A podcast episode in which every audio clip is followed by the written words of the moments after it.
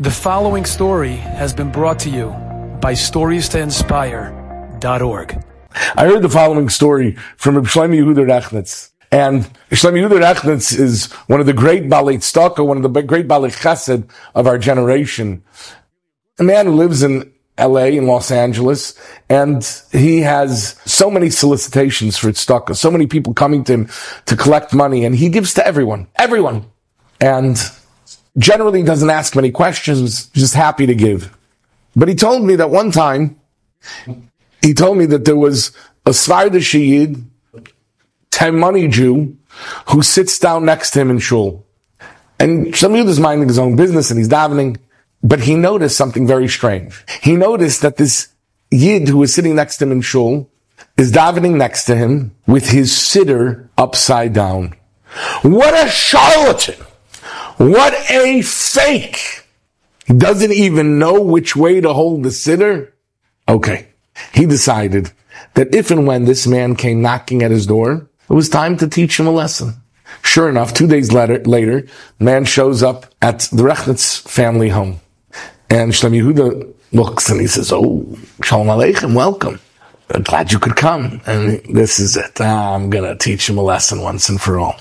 So Shlomo Yehuda sits him down and he's asking a lot of questions and the man, strangely, seems to be very, very sincere and he's got, you know, he's a very intuitive person, Shlomo Yehuda, so he, it seems like very strange, you know. Okay, but listen, he, he says to him, do you know how to read? I'm just curious, you know how to read? Go for the jugular, you know. The man said he did. Shlomo Yehuda asked his daughter to go fetch a siddur. Uh, he gives the man a siddur and sure enough, once again, the fellow takes the siddur and he holds the siddur upside down. Well, Shlomo Yehuda says, uh, could you read for me a little bit? Sure, you know, he's certain that the man's not going to be able to read a word. And sure enough, the man starts reading perfectly. He turns the page. He says, could you read that page? The man didn't ask any questions. He continued reading and the next page and the next page. He says, um, can I ask you a strange question?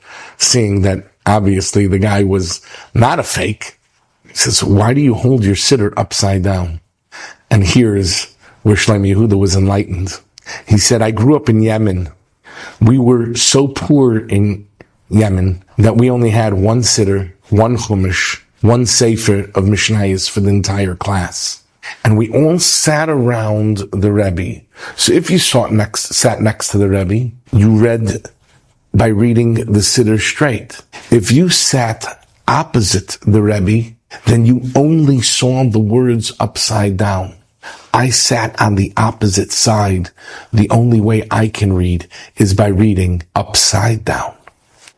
Shlomo Yehuda thought that he had a fraud in front of him, and boy was he mistaken he took out his checkbook and he wrote him a very, very generous check, more so than usual, because he had put the person through the grind and he realized what a mistake he had made. And Shlomo Yehuda told me this story personally. And he said, you know, I learned my lesson. We have to do everything we can. You know, there's a message in the story because the story is about somebody reading it upside down.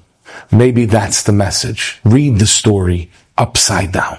When you are certain that there is guilt and there is wrongdoing, look at it from an upside down perspective and you will find the goodness and the truth even when it's so difficult to find.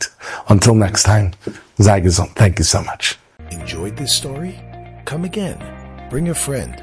Stories to inspire.org.